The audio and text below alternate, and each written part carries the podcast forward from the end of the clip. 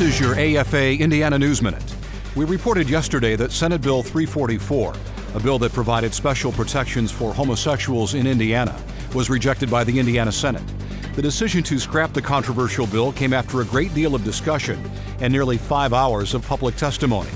Micah Clark, executive director of AFA Indiana, said rather than further divide Hoosiers and threaten religious freedom, the Indiana Senate wisely chose to put this matter aside and deal with more important and necessary issues. Indiana, he said, is not a state that mistreats people. Information from various human rights city commissions revealed that SB 344 was a solution in search of a problem. Clark also said he was pleased that the Senate stopped a measure that would have singled out and punished citizens on the basis of their peaceably expressed belief. There's more online at afain.net.